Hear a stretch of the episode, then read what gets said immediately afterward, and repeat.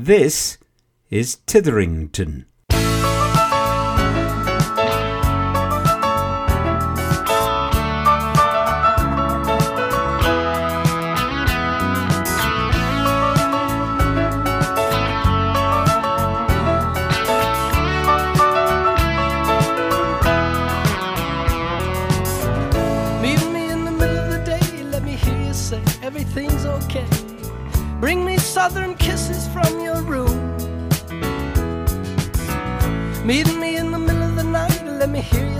Everything's alright. Let me smell the moon in your perfume. Oh, gods and years will rise and fall, and there's always something more. Lost in talk, I waste my time, and it's all been said before. While further down behind the masquerade, the tears are there. I don't ask for all that much, I just want someone to care.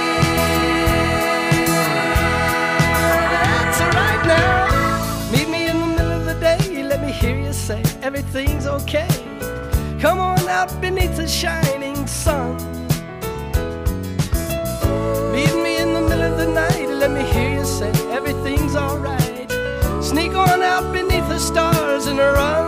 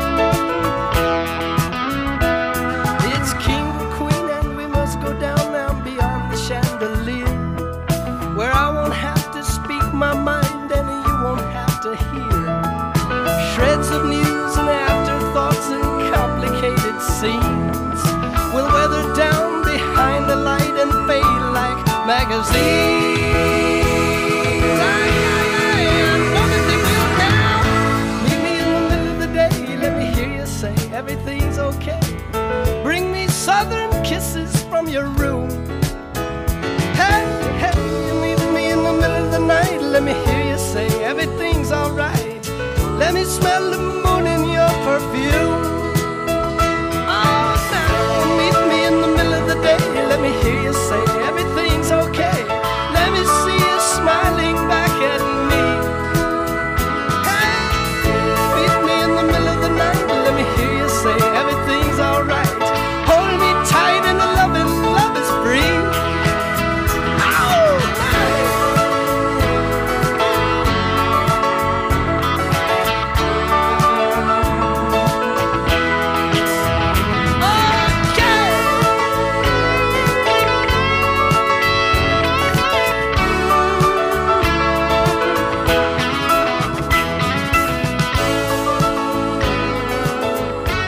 Brilliant.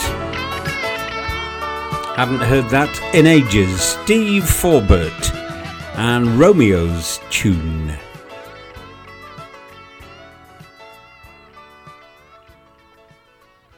Right, off to Geneva shortly. Bonjour, je m'appelle le Spreadsheet Pierre, live dans Titherington. Comment allez-vous, mon ami?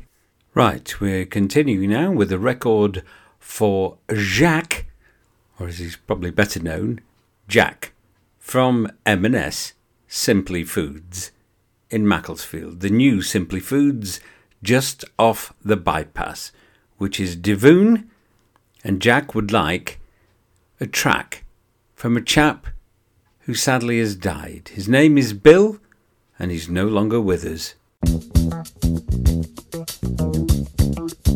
When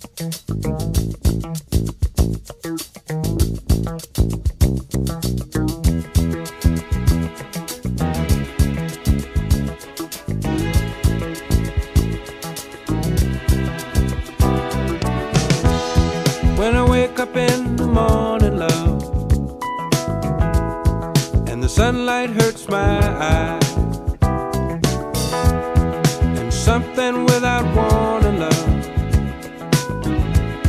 bears heavy on my mind. Then I look at you, and the world's alright with me. Just one look at you and I know it's gonna be a lovely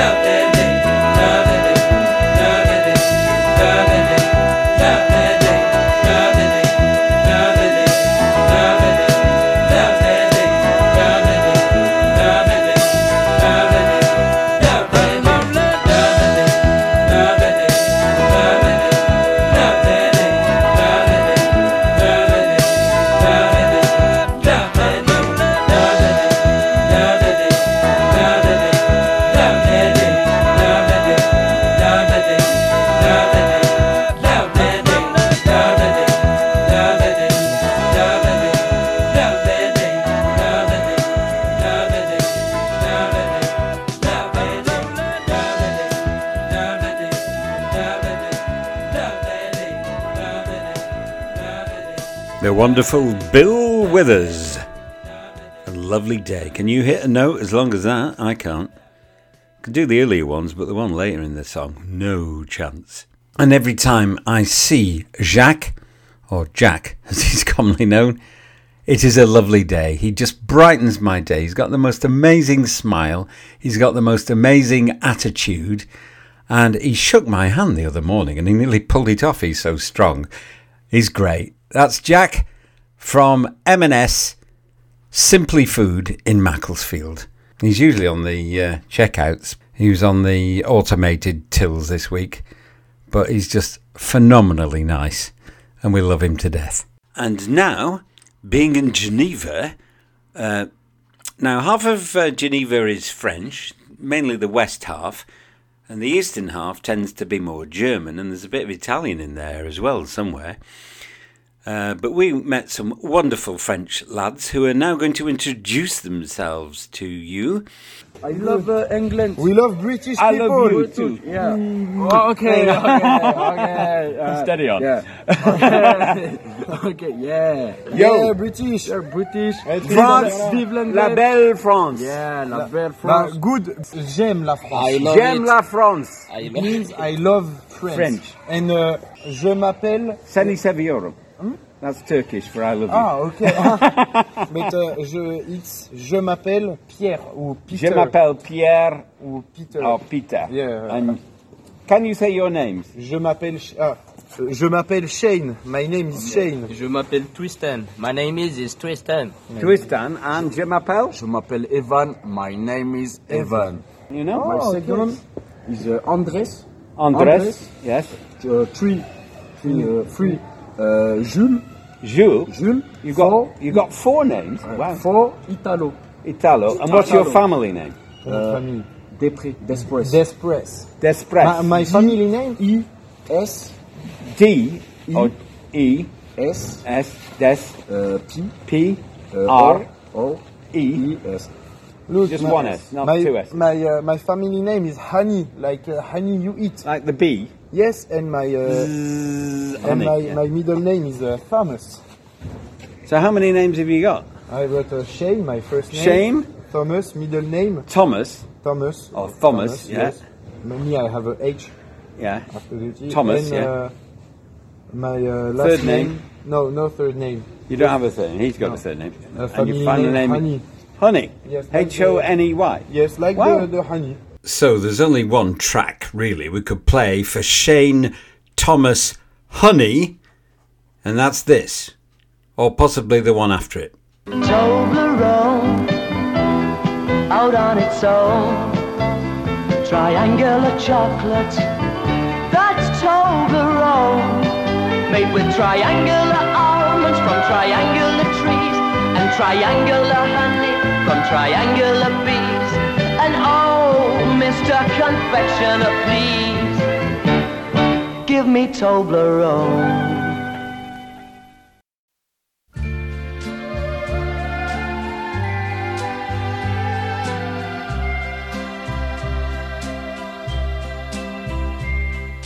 See the tree, how big it's grown. But friend, it hasn't been too long. It wasn't big.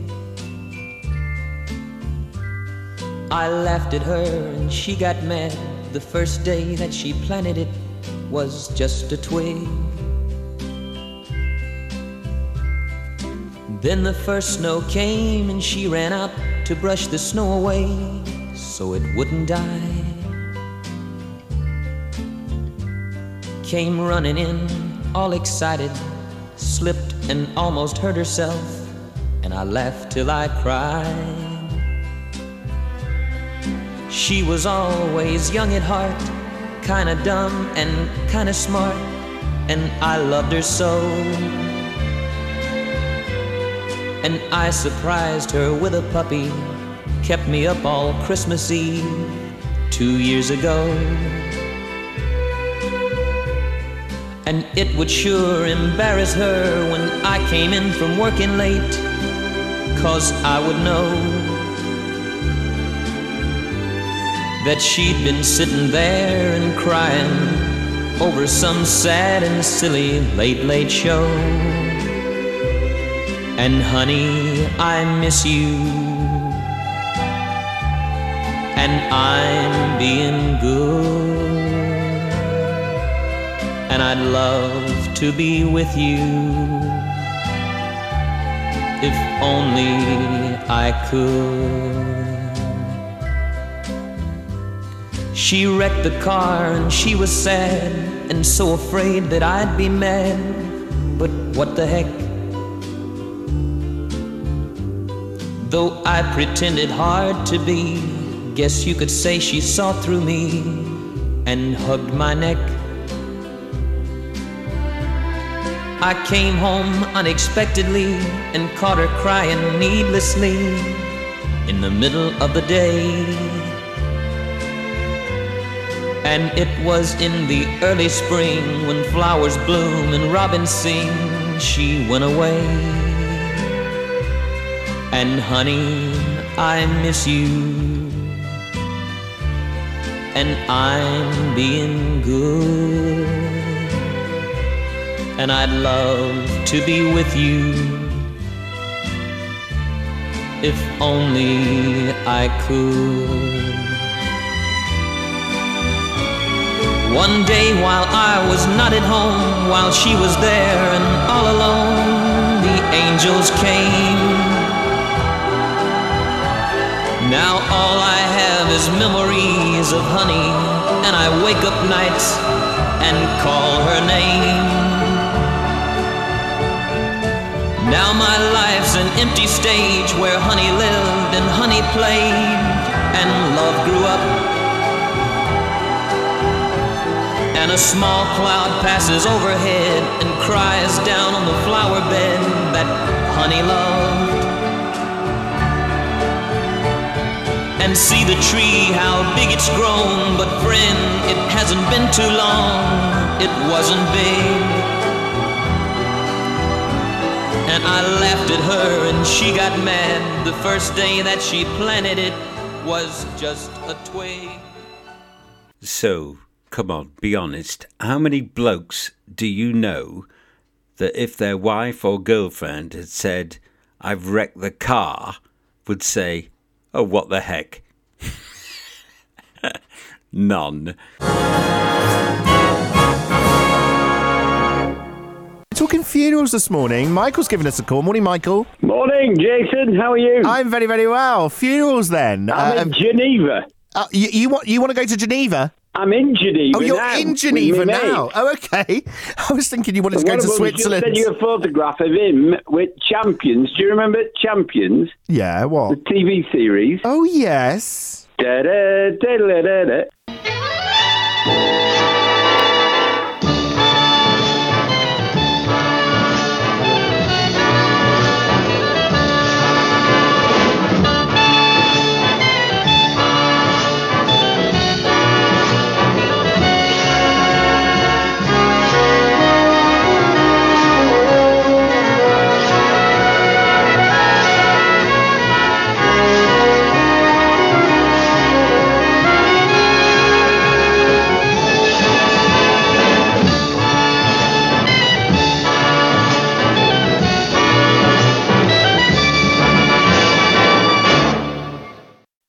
Well, they use Lake Geneva in background, Yeah. and uh, they never went to Geneva, but we are. We're here. And Michael, you We got. A green screen from Boreham Wood and, and Elstree. You phoned- never been to Geneva, so I have, and I did a little twirl with me mate, and I took a video, and I've sent it you actually. Lovely. Well, thank you, Michael. Now, you've phoned about funerals and you've been to a really yeah. good one. Which one was it and why was it I good? went to a great one because my mate died actually in France, Right. and he had a third of his ashes spread in, uh, I think it was somewhere in northern England, but. A third of his ashes was spread in Portmeirion in North Wales, where they filmed The Prisoner. And as we were spreading them, there was this huge gust of wind. I shouldn't laugh, really. but all his ashes went over everybody. Oh no! so he was well truly on you on your way home. That is brilliant. What a, what a story! Thank you, Michael. Have a great time in Switzerland.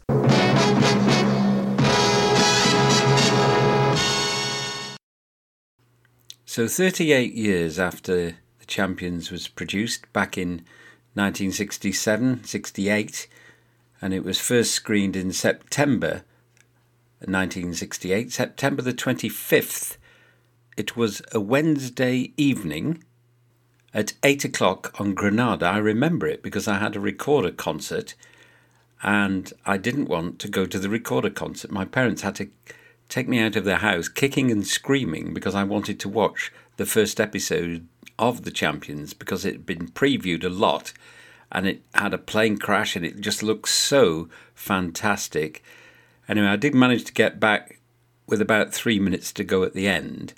But luckily for me, there was a, a company producing coloured picture cards of the champions, 45 stills from the first episode in colour, and I bought those. And I only missed out on one, which was card number 29. And a friend of mine bought me that on eBay a few years ago, so I do have the full set. So here are the original champions Alexandra Bastedo, Stuart Damon, and William Gaunt all meeting up in Los Angeles 38 years after The Champions was screened back in 1968. So they met up in 2006 to promote the DVD. Here they are. Don't believe oh. it. Oh my God. Hi. Quiz.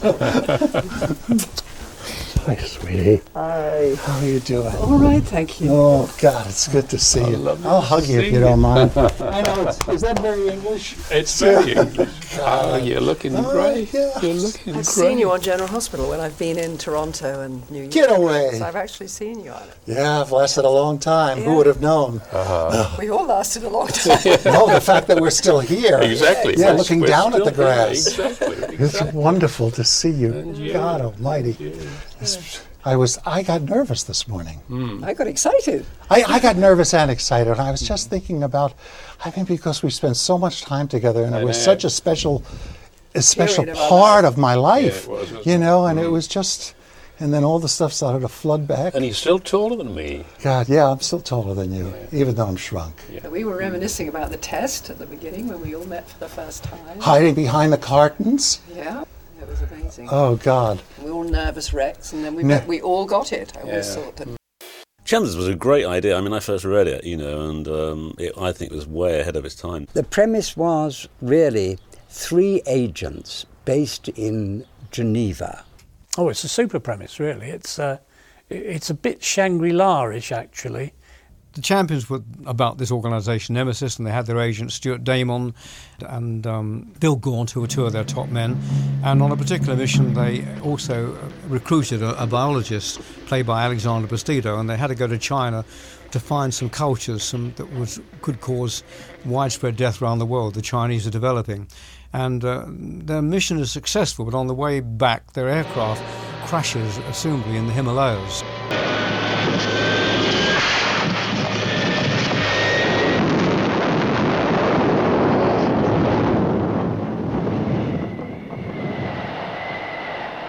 and they sort of are in coma, and then they're picked up by these strange monks. They are looked after by a tribe with a guru at its head. Shangri La, if you like.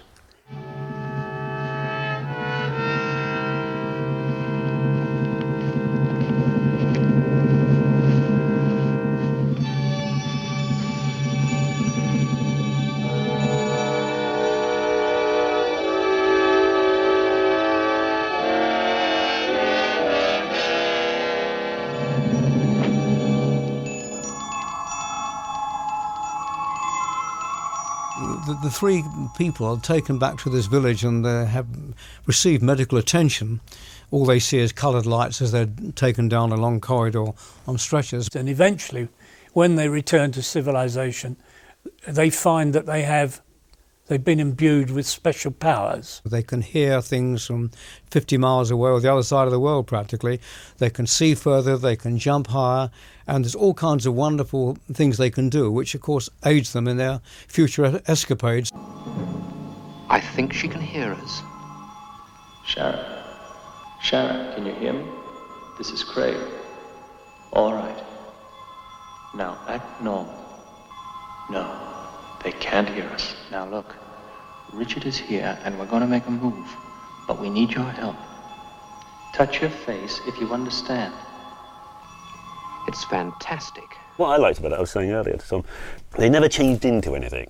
You know, like you know, like the X Men, things like all the old monsters and things like that. It was it kept it real somehow, didn't it? That they had this stuff, but they didn't turn into tigers and stuff like that. Yeah. I think what was good, I thought that when they went to uh, crashed in Tibet, they had these incredible powers. I thought I might nip across myself and get my hearing done. We'll never be able to keep this secret. We'll have to tell Tremayne. Tell him what? Well, tell him. Tell him. Sharron, we don't even know what these powers are ourselves. What's the first thing you remember?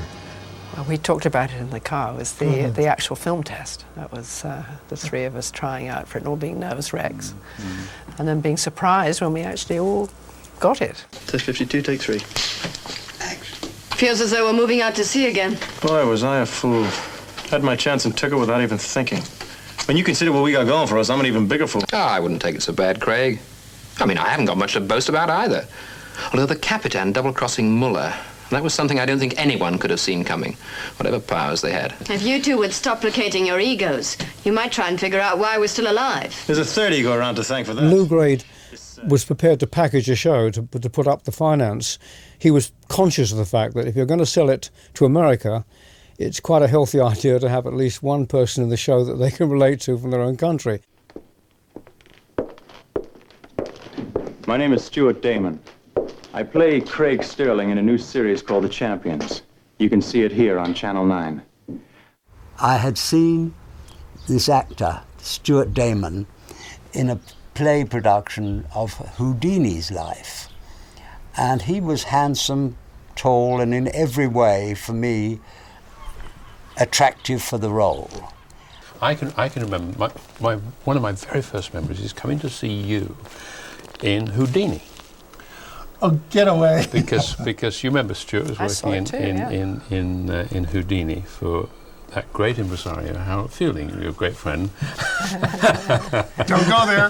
Don't go there. I paid him a lot of money to be on the You did, champions. you did. I was going to tell him that story, um, but I won't. You can tell. No, no, well, no. no. Well, Stu- well, Stuart signed, signed to do the Champions, and um, and he was under contract to this impresario, Harold Fielding, to play the lead in a big musical in the West End, which he was doing.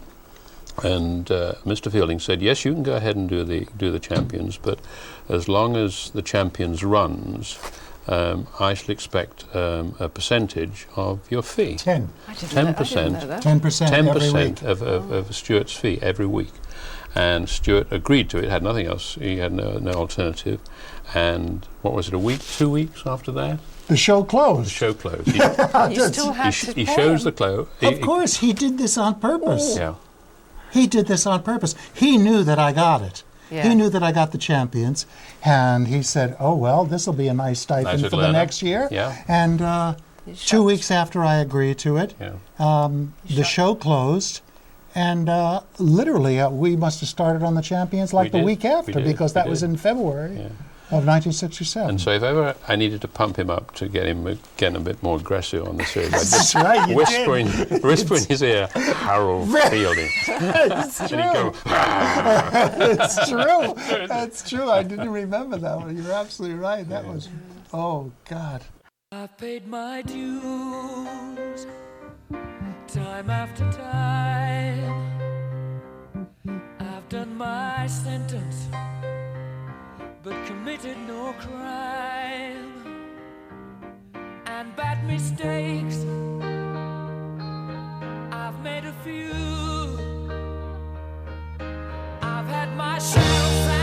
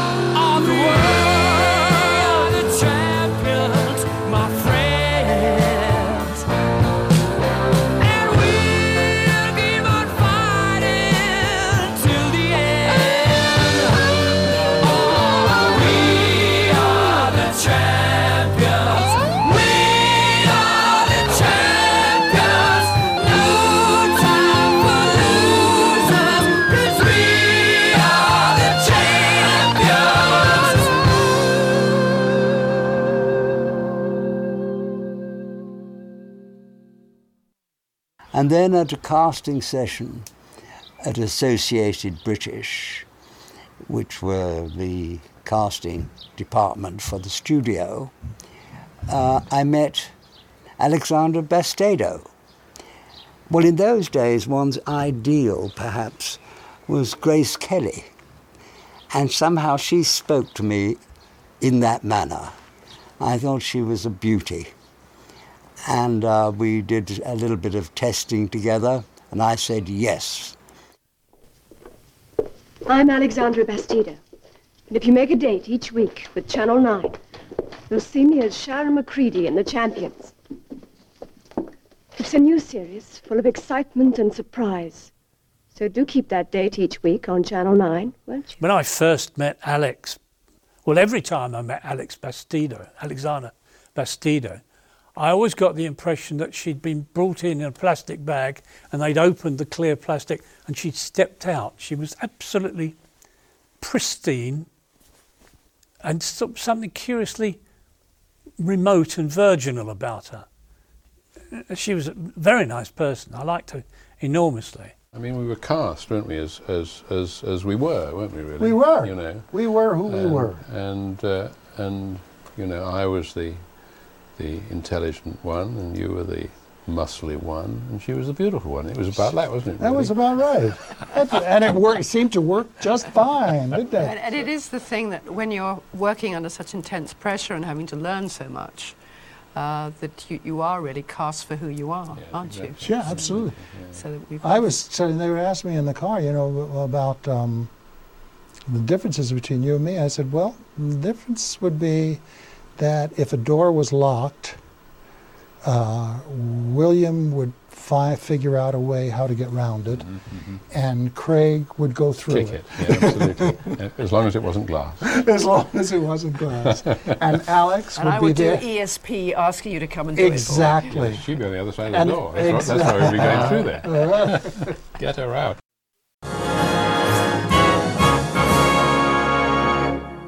And you, I think I think my part would have been different now because of feminism and all that. Because my, my lines were always, he went that way. yeah, you're right. You'd be in trouble now. They would- they would be in trouble. There would be absolutely no equality. She could do this. She can do this. Yeah, right. Yes. No, because we always opened the door for you and did all that, didn't we? yeah, we were we were Good perfect gentlemen. Perfect It was easier for you than for me, though. Of course it was. 'cause You were you were very de Bono- You were a de rough, rough Jewish boy from Yes, New York. I know you? that, and I still am. Just older. Before you go back to your own world, you will discover what has really happened to you here. The changes that have been made in you and your friends. And then you will see why we do not have that fear. Changes? What changes? You must have realized already that there is some difference in you, even though you're not quite sure what the difference is. Your expression gives me my answer. Our treatment did more than mend your bodies. It improved them. It transformed the efficiency of your minds and senses. I love that, love that moment though when I mean when we had this terrific strength and hearing and Oh, that was the best. But, but when they actually did the ESP test on us one day, uh, nothing, we didn't get anything. They'd say, "What colour ball has Stuart got there?" And I'd say, Either one of you I'd didn't say, get anything right? I'd say green, it would be yellow. no- no- nothing worked. So obviously, it was not truthful. The series that we it did. wasn't We truthful, didn't have ESP. But we could jump high, couldn't we? Oh God knows those trampolines, Those were great.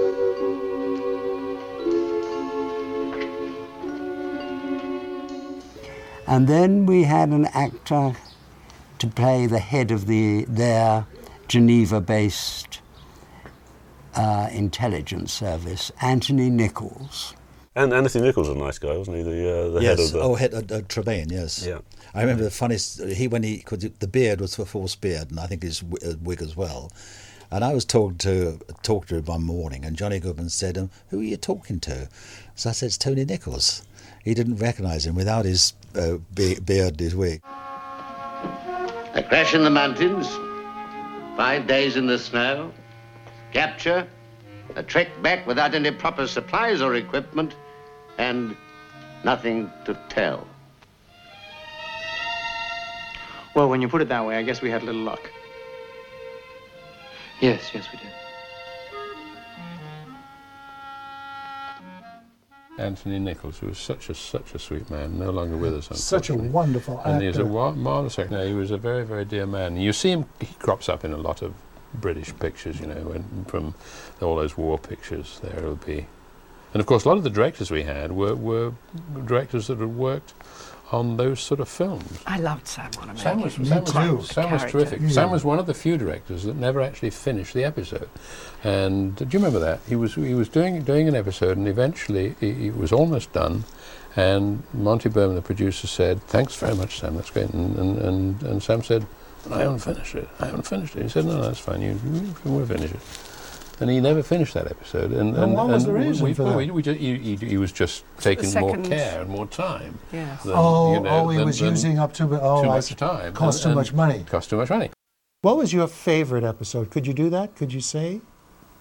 Um, well, I mean, I don't know whether because he's become so famous, but I guess uh, the one with Donald Sutherland, which was, what was it called? What was it Shadow of a Panther. Shadow of a Panther. Quite mad, wasn't it, All with all sorts of voodoo Yes, things. Do you really remember, or have you been looking this stuff up? No, I haven't. I haven't. And also, I, I've I been in the remember very theatre. little of it. I mean, I, I, I was watching one the other day, and I don't remember what the name of the episode was because I only tuned in to watch a bit of it.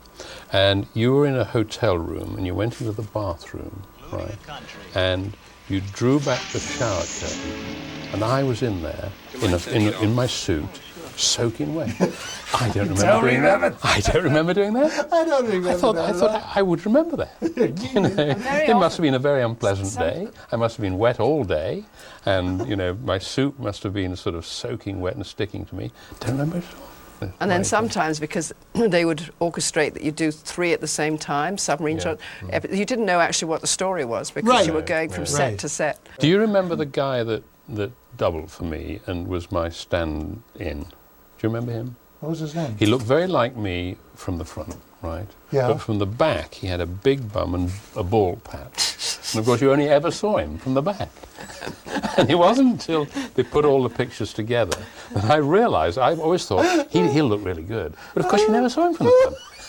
and, and you'd see this guy waddling along with a big bum and a bald patch. they, somebody must have had it in for you Yeah, because I mean. I had a You had a good guy, didn't Oh, you? I mean um, Rocky was one of my uh, that's right. what was um, he went on to do uh, he I saw him in a lot of films Rocky something and Vic Armstrong who became one of the most uh, famous stunt coordinators Yeah, he in, did, in he did, movies. He did, he did. I'll tell you what I loved about the one of the things I loved about the first episode aside from the excitement even though it wasn't the first one what we wore. You remember the like the flight jackets? That's right. You know, and the Mm, pants. I felt like such a I stud. know, I know, exactly. It was, re- it was real Steve McQueen. It was. stuff. It was Steve Yeah, McQueen yeah. stuff.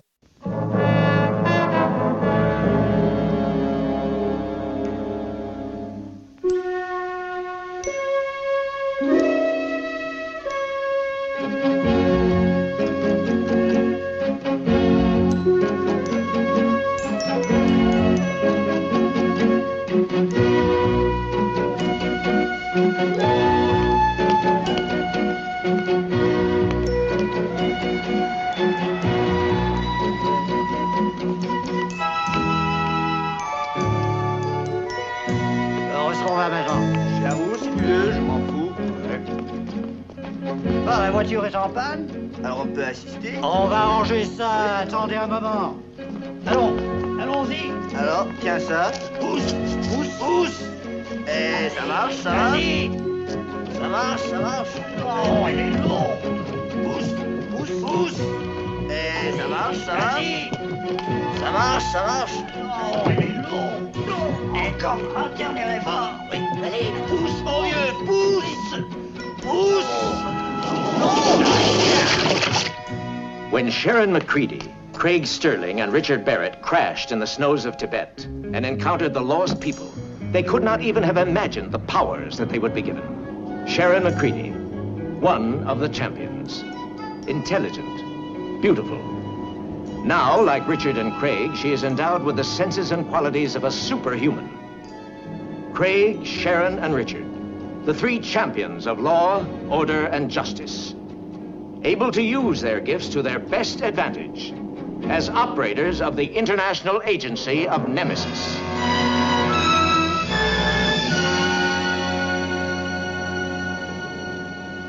I'm sorry I was delayed.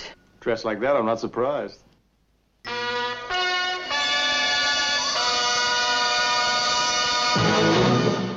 Now, would you believe 40 years ago, I just bought a portable colour television from my friend Martin, who worked for Kendals at the time, and it was wonderful. And 40 years ago, the BBC launched its breakfast television service, and I got up early on the day it launched, which was the 17th of January 1983.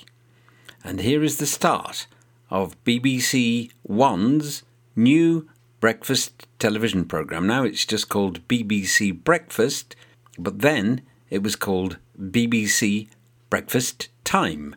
And it was introduced by the one and only grandstand presenter, Mr. Frank Bough. BBC One Breakfast Time.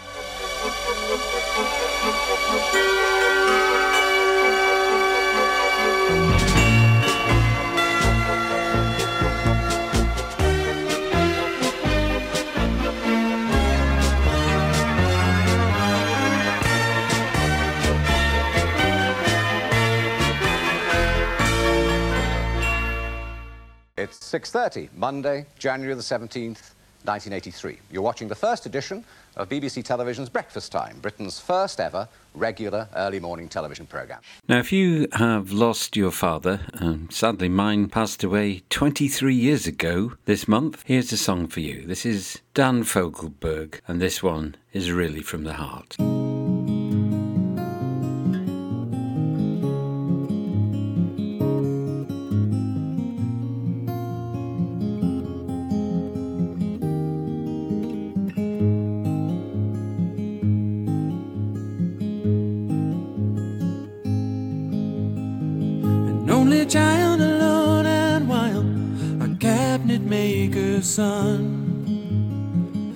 Hands were meant for different work, and his heart was known to none. He left his home and went his lone and solitary way. And he gave to me a gift I know I never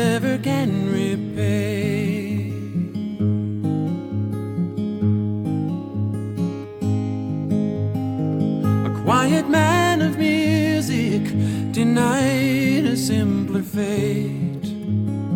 He tried to be a soldier once, but his music wouldn't wait. He earned his love through discipline, a thundering velvet hand. His gentle means of sculpting souls took me years to understand. The leader of the band is tired and his eyes are growing old. But his blood runs through my instrument and his song is in my soul. My life has been a poor attempt to imitate the man. I'm just a living legacy to the leader of the band.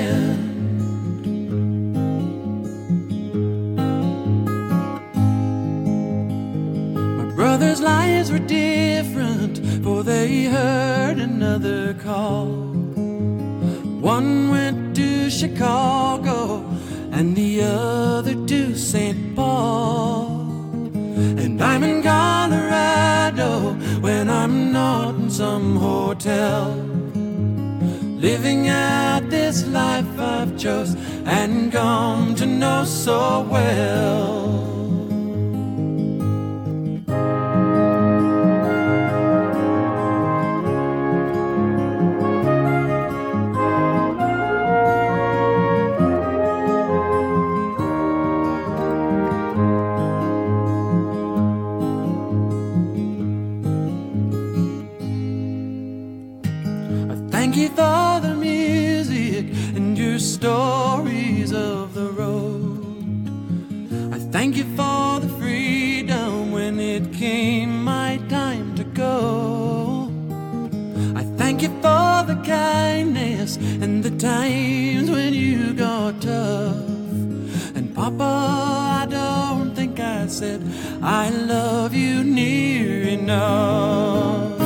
The leader of the band is tired and his eyes are growing old. But his blood runs through my instrument and his song is in my soul. My life has been a poor attempt to imitate the man. I'm just a living legacy to the leader of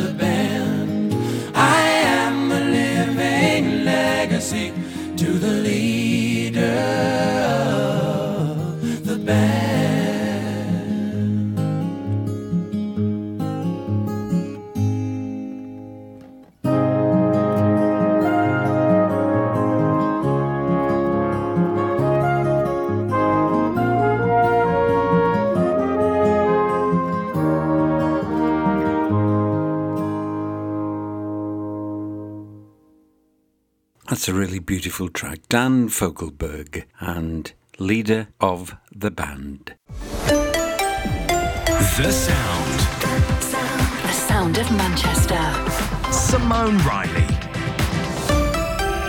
BBC Radio Manchester. Good morning, good morning. It's your Friday morning show with me, Simone Riley. Today on the phone in at 10 o'clock, we are going to be discussing university.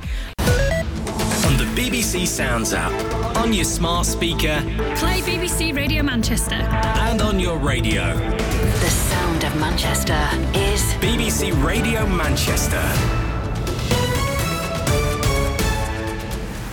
I'm asking you today about whether or not university is a right pathway. Did you change your career direction because of the uh, results that you got from your A levels, even your GCSEs or O levels, if we're going back there?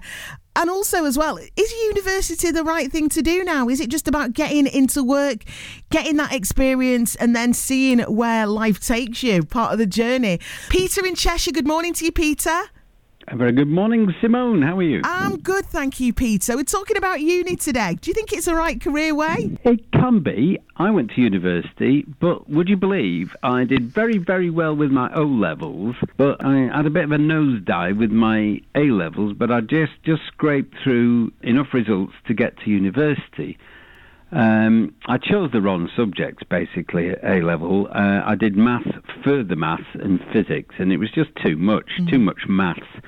Um, but I, I did engineering at university, and I think my dad would have liked me to be an electrical engineer, but I didn't um, specialise very well in the electricity side, so I, I, I moved more to the water engineering side, and I, I've had a very nice career in water engineering. It took me quite a, a while to get a decent job. I worked in a pub, I worked picking potatoes in Hayfield, and uh, I did a, a, a few a bit of printing before I actually got a, an engineering job, and then I got a really nice job with a company in Levenshulme, and I stayed there for 31 years. So that's not done me too badly. And I've worked abroad, worked in the Middle East, worked in Ethiopia. Fantastic. Wowza. Would you say, Peter, that all the other jobs that you did kind of built the person that we know now, the Peter that we know? Oh, definitely. And I was talking to someone the other day. How much of what you actually learn at university as a percentage do you use in, in your final job? And it's not that high, really. I did a bit of surveying, maths very important, but all the academic stuff I hardly used, uh, you know, very little of it. And you, you learn on the job and you learn by experience. We had a really, really nice manager called uh, John Massey. Sadly, he died at 96 or 7 the other day I went to his funeral. But it's people like that with the skill and the background that teach you um, a lot of his knowledge. Um, that's that's who I got the most benefit from, definitely. It's interesting, Peter, because you mentioned about your dad would have liked you have gone in, gone into a different type of engineering. Well, my dad would have liked me to have been an electrical engineer, and I was just rubbish on that side. I, uh, I felt, but my dad didn't bother. He was quite uh, encouraging of me doing the uh, the water engineering side. And I was I was thinking the other day, you know, we were talking about drought and everything. Why aren't we building more reservoirs, Simone? Because that that'd be two edged. You'd you'd have more storage for when we have times of flood. But then, why don't regions pass water more from one to the other. You know, why? Why? With everything else, we've got these autonomous. Uh, uh, sorry, we've got a general uh, distribution, but with water, we've got these autonomous water companies. Why can't they pass water from one to t'other? do, do, you know what? I'm not going to lie, Peter. That went over my head, but it does sound really, really interesting. Well, you know, you we've got a drought in the southwest. Why uh-huh. can't Northwest Water send some of its water to another region? You know, I got you or on that one. United. Utilities or whatever they call these days. Yeah, Peter, thank you so much for calling in and thank you for giving us your um, experience as well of um, university, of college, and also the other amazing jobs that I've got to say that you have had in your career. The sound of, the sound of Manchester.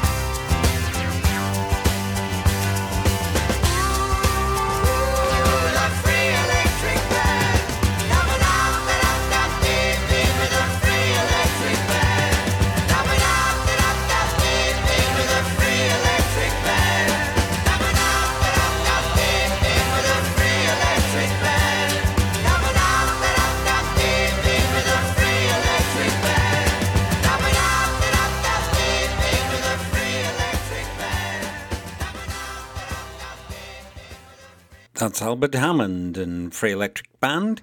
So, a lawyer or a doctor or a civil engineer? Well, we ended up being a civil engineer, not a disc jockey.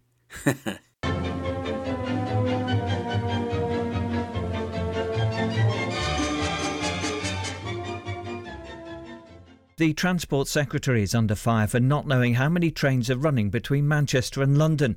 Avanti West Coast has brought in a reduced timetable of one train an hour until further notice. The company says it's due to staff shortages. On BBC Breakfast this morning, presenter Charlie Stayt asked Grant Shapps about the disruption. The Transport Secretary insists there are still four trains. You incorrectly told your viewers there's only one train running from Manchester to London. I think that's not that's not the case even under the reduced timetable. It's four trains an hour. There is only one direct train an hour between London and Manchester at the moment. On In the strike case. days, which I think is where you may be getting confused here, uh, that's not the case. The Manchester Mayor, Greater Manchester Mayor Andy Burnham has tweeted, What hope do we have when the Transport Secretary doesn't know the details of the reduced timetable he signed off?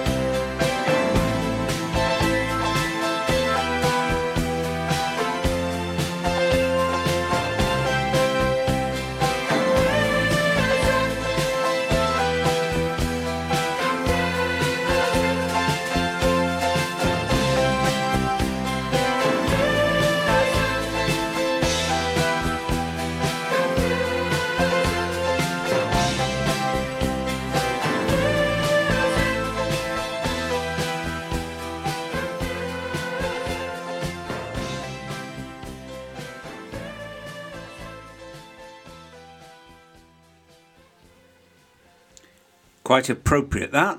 Two in a row from ELO, last train to London, and I wonder if Grant Chaps knows when that is, followed by, especially for Grant Chaps, Confusion.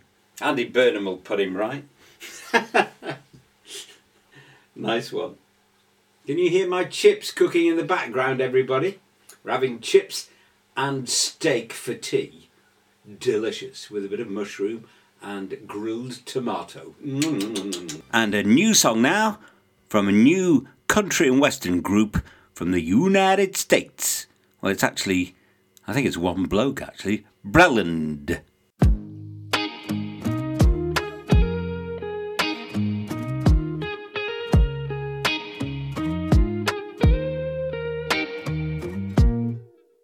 Bought a drink for you back on the night that I met you. Pop some cheap champagne when I first ball dropped. Mm. Couple shots when I first said I think that I love you. Uh, and you must have had a couple when you said get lost. Yeah. Now that it's over, did you think I'd be sober? It may sound harsh, but I've always been this way. Told you I could drink,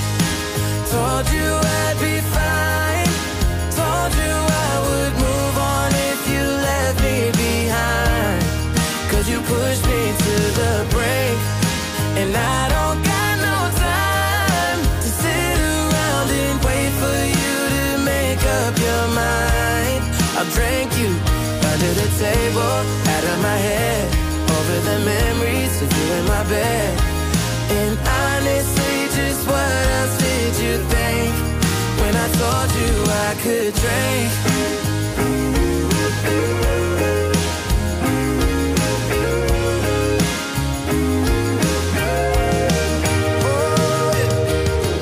Got around with the boys when they heard I was solo.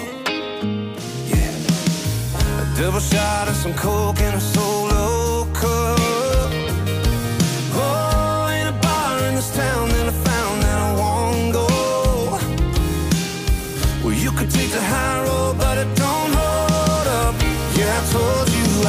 drink.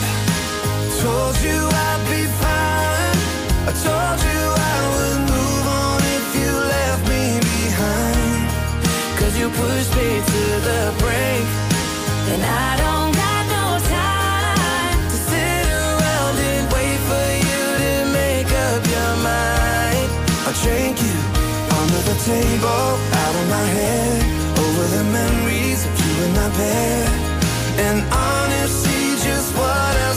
you think when I told you I could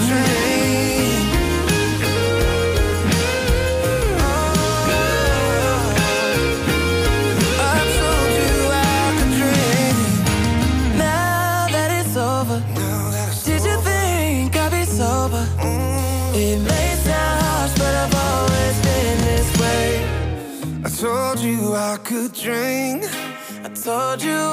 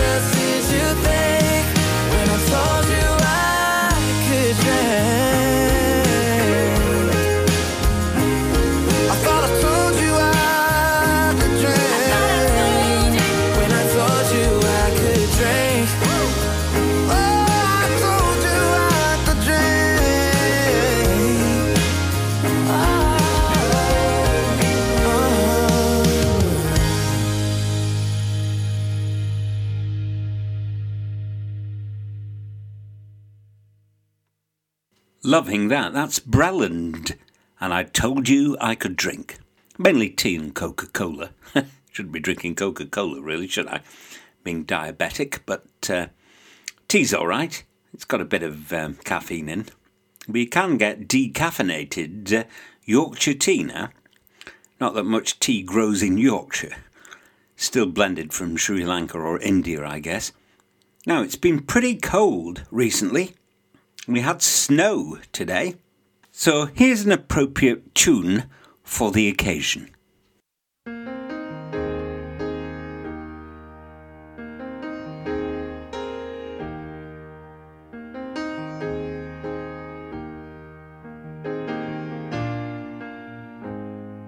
She'd take Colorado oh, if he'd take her with him. Closes the door before the winter lets the cold in. And wonders if her love is strong enough to make him stay. She's answered by the taillights shining through the window pane. He said, I wanna see you again. But I'm stuck in colder weather. Maybe tomorrow will be better. Can I call you then? She said, You're a rambling man. And you ain't ever gonna change. You got a gypsy soul to blame, and you were born for leaving. At a truck stop diner just outside of Lincoln. Night is black as the coffee he was drinking. And in the waitress' eyes, he sees the same old light is shining. And thinks of Colorado and the girl he left behind him. He said, I wanna see you again. But I'm stuck in colder weather. Maybe tomorrow will be better. Can I call you then? She said, You're a rambling man. And you ain't ever gonna change. You got a gypsy soul to blame, and you were born for leaving born for leaving. Well, it's a winding when you're in the lost and found. You're a lover, I'm a runner, and we go round and round. And I love you, but I leave you. I don't want you, but I need you. You know it's you that calls me back here,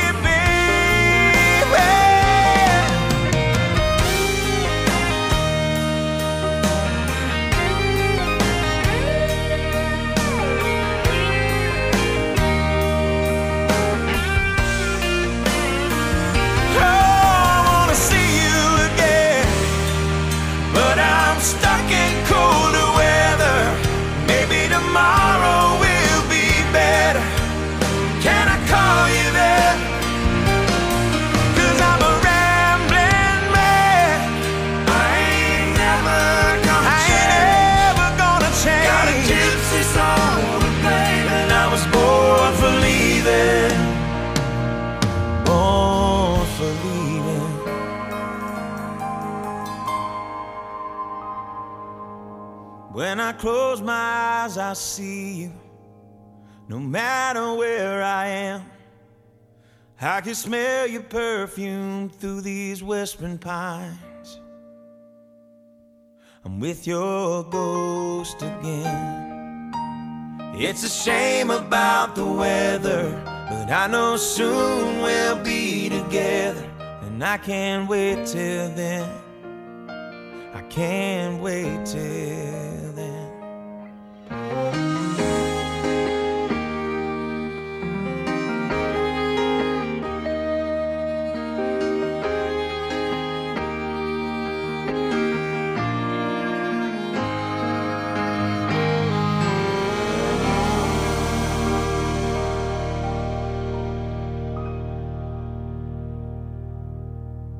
You're listening to Dotun Adebayo in conjunction with Connect 4.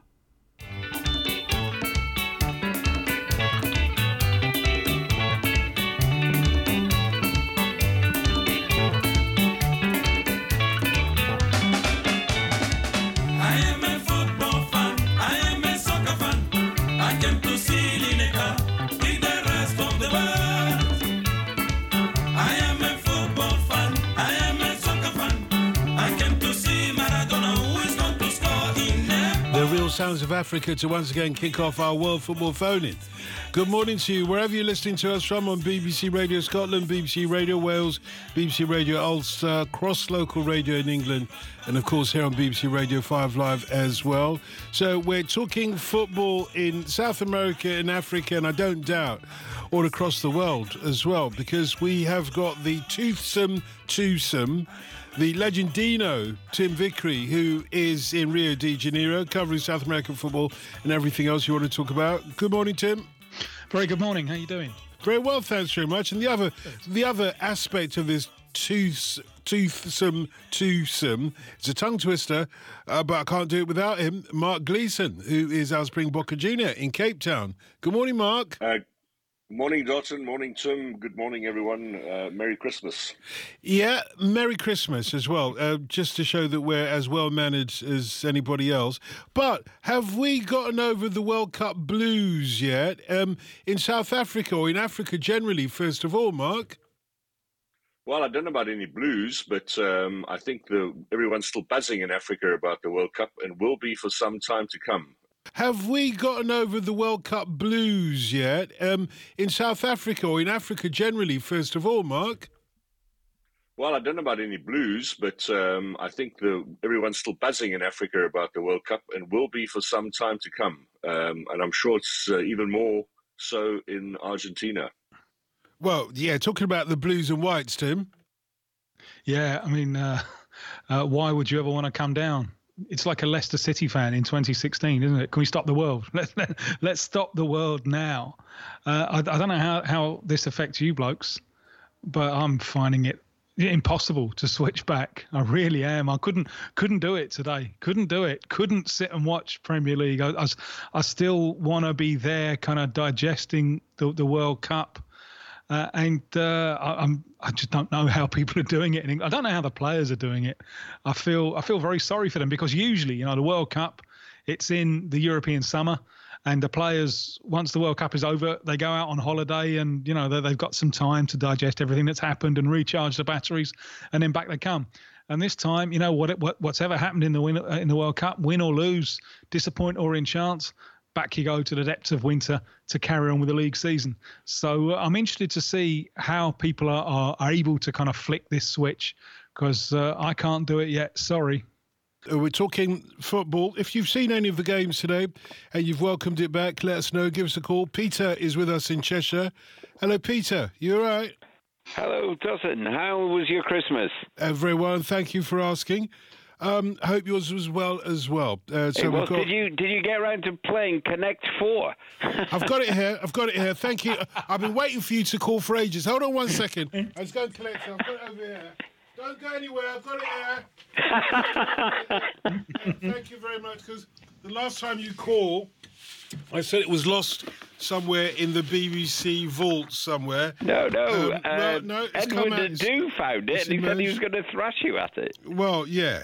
Hang on, we'll get to that in a second. So this is the classic game of Connect Four that I didn't know what it was. Yeah, was that the only person? Have you played it yet? No, no, it's still in its uh, plastic. I was come waiting for you to call. I was waiting for you to call, so you could tell me how what I'm supposed to do with it. Right, you've got to get four of the coloured. You, you, you've two lots of colours. You've got red and you've got yellow, and you've Mm-hmm. got to get four in a row, either horizontal, vertically, or diagonally. Okay. Get, get your mates there to, to, to play with you at some point tonight. Well, I'd rather not actually, uh, but I know what you mean. I know what you mean. Um, look, listen. Uh, c- can we start to? Oh, uh, actually, we've got an expert with us. He's editing the program tonight. He's cutting open the plastic cellophane around it. Fantastic! Come This on is- then, get so, it no, no. Well, we we are going to play. We're going to. Do you know how to play this, Tim? No, I, I can vaguely remember the TV adverts, but I can't ever remember playing it. Oh, come on, Tim. Mark, Mark. I have absolutely no idea what you're talking about, Dalton, which is probably the case with half of the stuff that uh, you two are on about most of the time. yeah. So. Anyway, let's talk football. No, no. Well, in a moment. Okay, let's Oh, talk on then. football. No, let's talk football first. By then, we'd have worked out how to connect to this. play. Connect.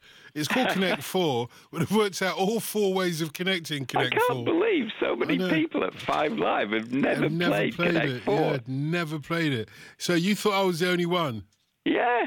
Yeah. Thank you. And you're only two years younger than me. Wait, only two years. Every day counts. 700 days younger than you. You're saying only two years.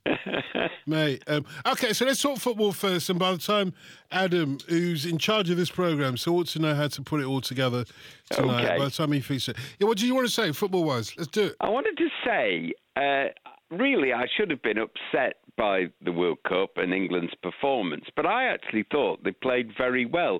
And they played much more like a team this year than I think I've ever seen them play. And um, okay, they went out on penalties, and it is sad that nearly every major tournament of late, England have always gone out on a penalty, haven't they? One way or another. Um, and Gareth Southgate himself, of course, missed a penalty way back. Was it in 1996? Yeah, it was. It was Yeah, some time Euros, ago. though.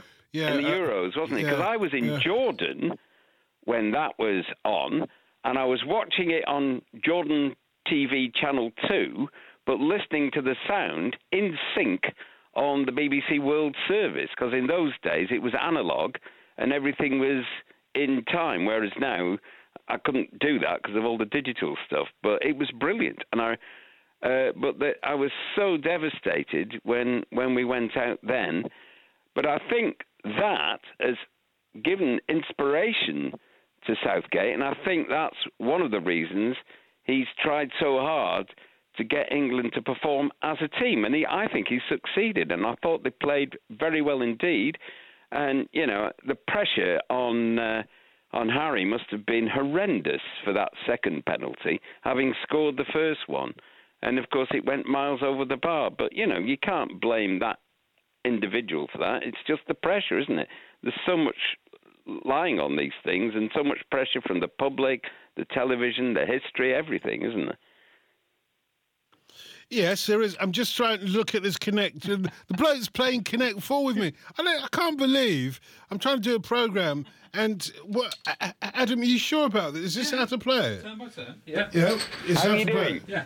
Turn Um, yeah, I've Not, well, not okay. you throwing them in like you did at Okay. the beginning, like one, two, Well, three, yeah, that's Don't how I put thought. too many of your uh, pieces yeah. to one side or the other. Try and stay in the Sorry? middle, otherwise they'll beat you. So, try, try, try and stay in the middle. oh no, that's put, yours. put your, yeah. put That's your pieces in the middle, otherwise middle. you'll get four in a row very easily. Yeah, okay, I see. Put my pieces in the middle.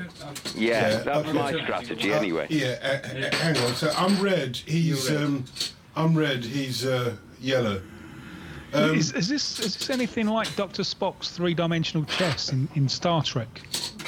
Is it anything like Doctor That's the vibe I'm getting. There. No, A- A- Ad- Adam's It's the not right person Dr. to ask. Spock, it's Mr. Spock. Adam's the right person to It ask was about Dr. Star uh, Trek. McCoy, wasn't it? Yeah, it's Mr. was, Spock. yes. He's you're absolutely right. Dr. McCoy. Miss Adam, is this anything like Doctor? uh, Sorry, Mr. Spock's three-dimensional ch- chess? No, no, it's not. nothing No, no, it's, it's not. like It's not all, like- Thanks for asking, Tim, but apparently not. Yeah.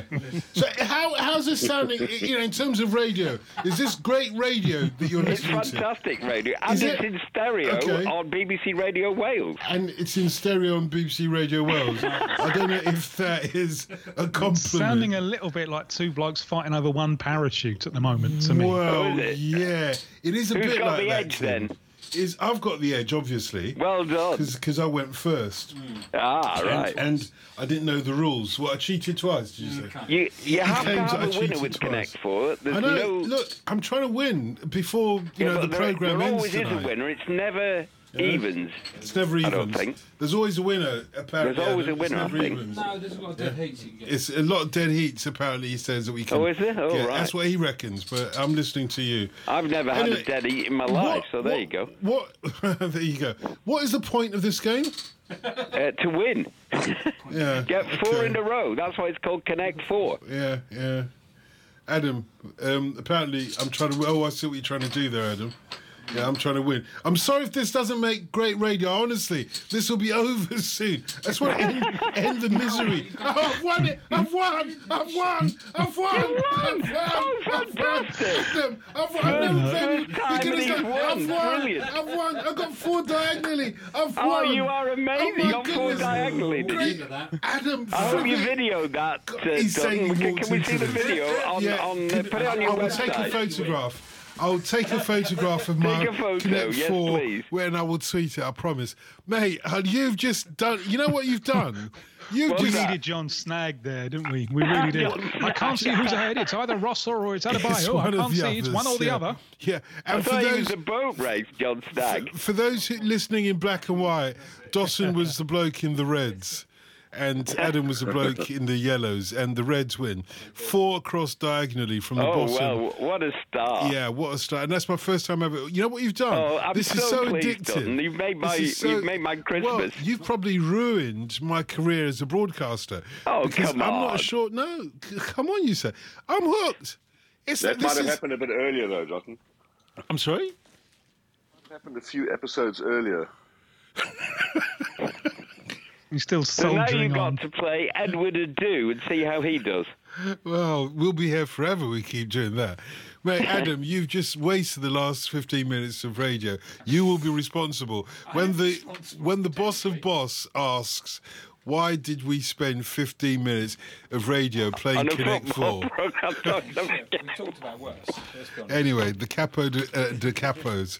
Yeah, okay. So, Peter, d- any more football talk to be had, or should well, we sign I, off I on this Connect 4 absolutely victory? thought the final of the World Cup was brilliant, especially when they equalised. And from then onwards, it was, uh, and the commentators said that on the night, and the pundits, just it was one of the most exciting finals I think I've ever seen. And the television presentation was brilliant, and the commentary was superb. And I, it just had me completely and utterly hooked. Just like And they went on about um, Qatar, didn't they? And uh, I thought that the presentation was brilliant, actually. Mate, um, honestly, you have, and you're you're not wrong. You're not wrong in that respect. Although all sorts of issues around that. BBC Radio 5 Live. The voice of the UK. Dotun Adebayo. Listen live, pause, rewind, and discover with the BBC Sounds app. We are fighting for the middle area. So, uh, the midfield of the pitch right now with these red Connect 4 things. Adam, sorry, I'm red. I know, that's what I was saying. Red. Oh, sorry, World Football phoning. Adam, ca- you can't be playing this whilst we're. I didn't. You said. Oh, I was just thought, I just wanted to finish it. Oh, oh, oh my word! That's jammy. It's only because I've got a program to present. You know that. If I if I was able to, the Sicilian opening, dear oh dear oh dear. I apologise, everybody. This Connect Four, I'm addicted to it. It It really didn't is. take you long to gloat, did it? you know, the, you've already gone to social media to, to, to commemorate your crushing win. Well, but he's just won. But this is not allowed because I I was forced to concentrate on the program that we're. Oh, it's so addictive. This thing, you know, it's so addictive. I wonder if this is more addictive than Subbuteo. Anyway, poor old Ed. He says, if I'm struggling to sleep, I put on Radio Five Live, and today suffering with flu, thought I'd nodded off and was having a fever dream listening to a game of Connect Four on the radio. Most disconcerting. Happens like that sometimes. Peter Nadin from Macclesfield. Hello. Interesting, isn't it, that just as digital television expanded, the standard of quality of programmes on BBC One and even BBC Two declined. The money obviously is being spread too thinly, and the quality on BBC One and BBC Two is suffering. And I don't accept the point. Uh, there, there are too many awful fly-in-the-wall documentary programmes, dreadful comedies, and too much, as as the lady said before, programmes on gardening, pets, animals, all these things every night of the week. We want a greater choice. We want better drama, better comedy, and what's happening is that the schedules are becoming too strict, and that's happening on Radio 4. After the Archers, we have the same programme on every day. What I used to like about Radio 4 was the variety of the programmes. File on 4, Face the Facts, and that kept me listening after the Archers. Having the same programme every day is incredibly boring. We want variety. Thank you very much. Let me go back to the Director General. Uh, uh, this sense that you are not delivering high enough quality, entertaining programmes on BBC One is clearly there. I mean, the, the, emails are showing it, the calls are showing I, it. I wouldn't disagree with that caller. I mean, I think uh, we do need more drama on BBC One, but drama is expensive and it was about money. Uh, one of the things we're trying to do, well, there's two things. One, we've got a new license fee agreement which came into effect this year, which will give us some more money. And two, we're trying to save a lot of money inside the BBC. So hopefully, in the next year or so, we can spend a lot more money on BBC One drama. This is BBC One.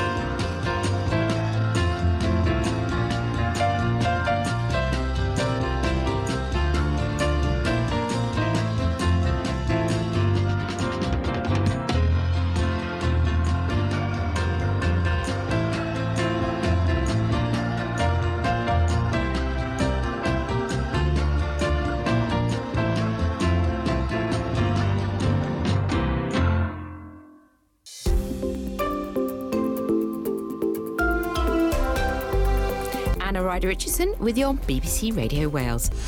Anna Ryder Richardson. On BBC Radio Wales. And listen.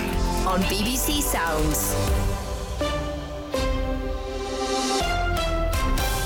The answer to today's 245 teaser is coming up straight after Soul Asylum and Runaway Train.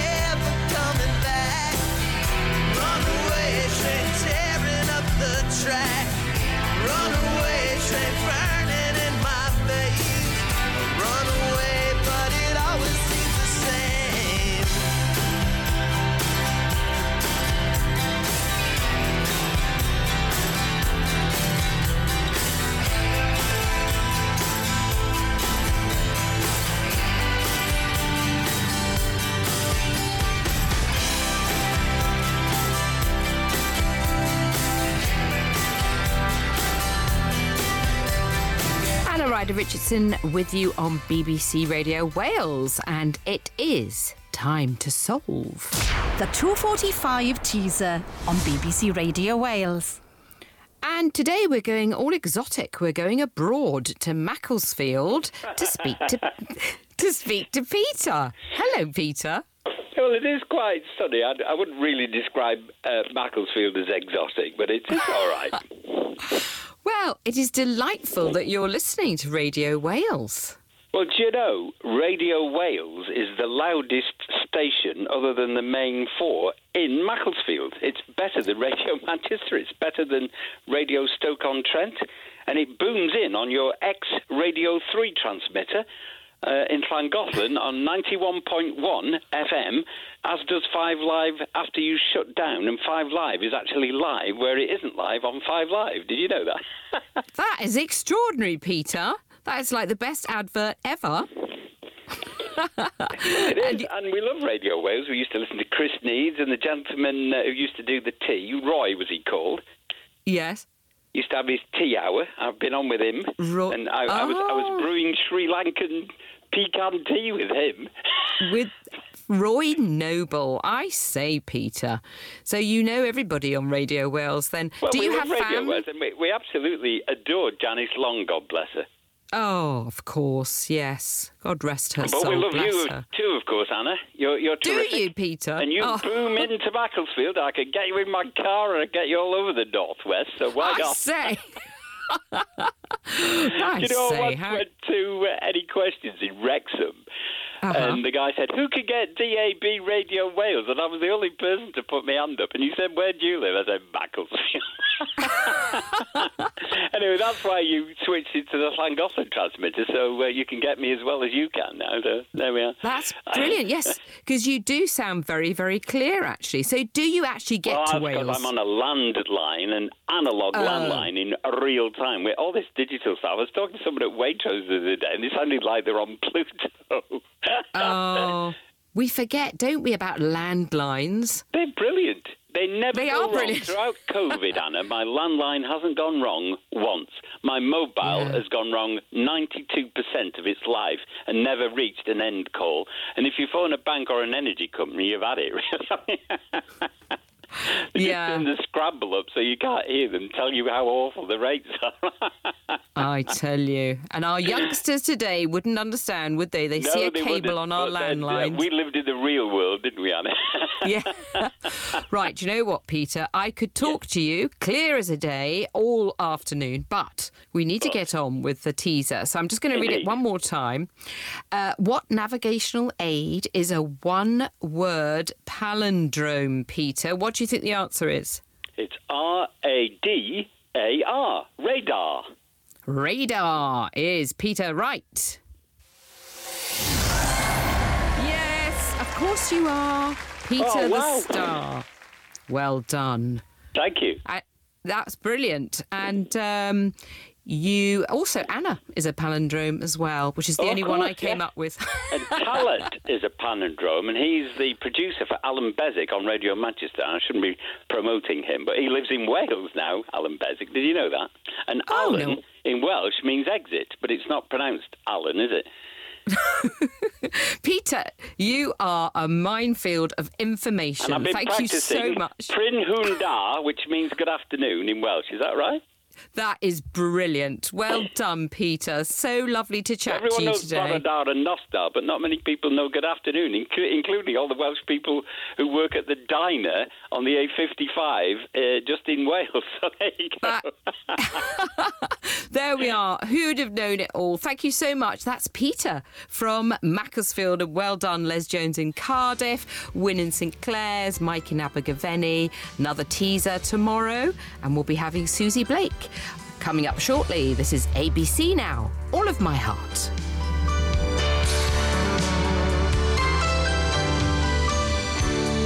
Once upon a time when we were friends, I gave you my heart. The story ends. No happy ever after. Now we're friends. Wish upon a star if that might help. To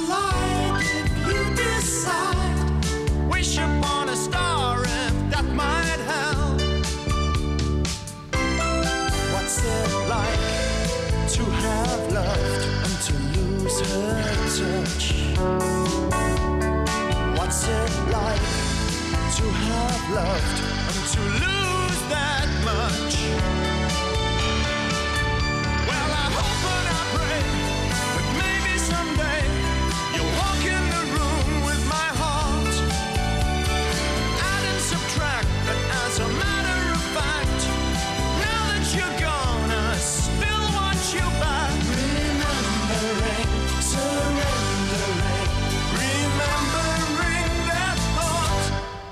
Of my heart.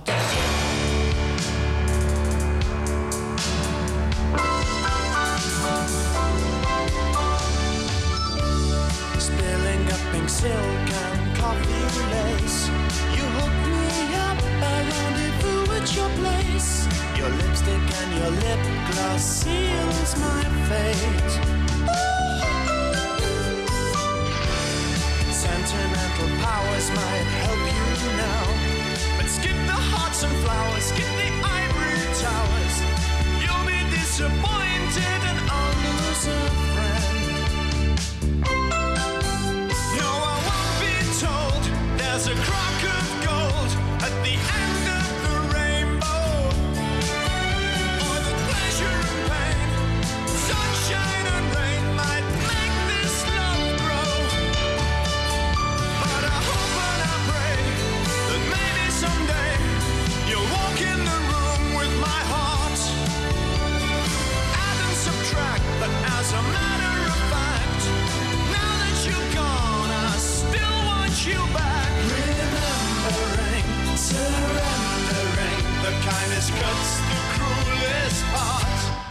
All of my heart.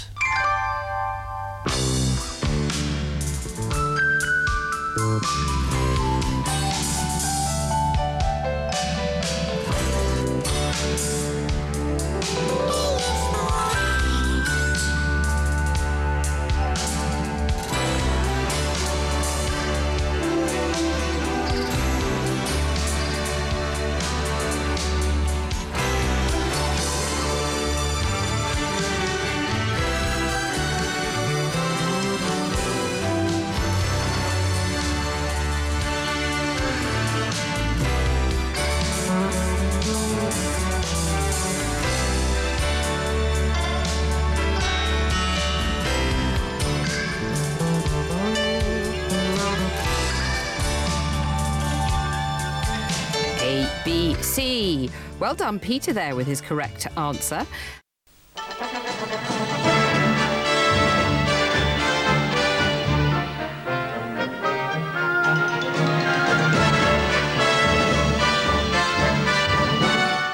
Police in Lancashire say they're looking into Rishi Sunak's failure to wear a seatbelt in the back of a car yesterday as he filmed a clip for social media. He'd been visiting Lancashire to promote the distribution of Levelling Up funds, as our political correspondent Damian Grammaticas explains.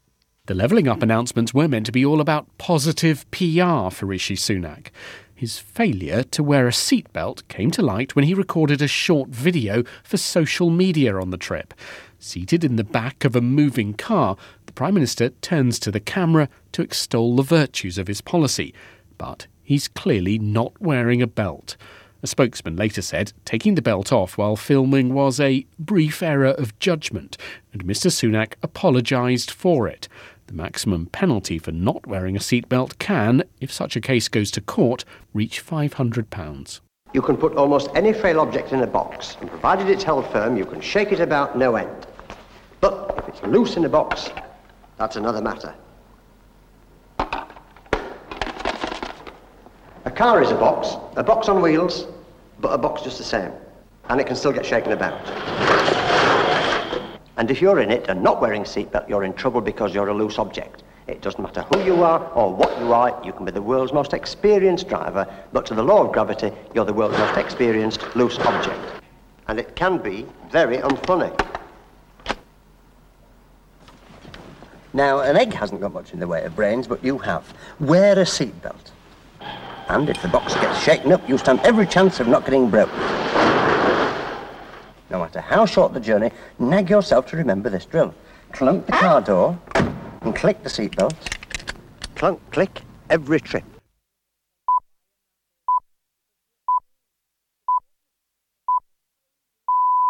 Lancashire police have issued Rishi Sunak with a fixed penalty for failing to wear a seatbelt while filming a social media clip in the back of a moving car. As our political correspondent David Wallace Lockhart now explains, Downing Street had already issued an apology for the incident, which happened while the Prime Minister was promoting his so called levelling up spending. He called it a brief error of judgment, explaining that he only took off his seatbelt to film the video. But we did hear that Lancashire police were looking into it, and this evening they announced that they had decided it was worthy of a fixed penalty notice, a fine. That's something Rishi Sunak could have decided to challenge, but has said that he accepts and will be paying. For some of you, the face you start out with in the morning won't be the same face you end up with by the evening. Why let it happen? Clunk, click, it's so simple. Clunk the car door, click the seat belt, even if you are just going round the corner, clunk, click every trip. Labour has called for the Conservative Party chair Nadhim Zahawi to be sacked after reports that he paid a penalty to HMRC as part of a settlement related to his tax affairs. The Guardian says Mr Zahawi paid a 30% penalty after settling a dispute. The BBC hasn't been able to verify the reports. Mr Zahawi's spokesman says his taxes are properly declared and paid in the UK.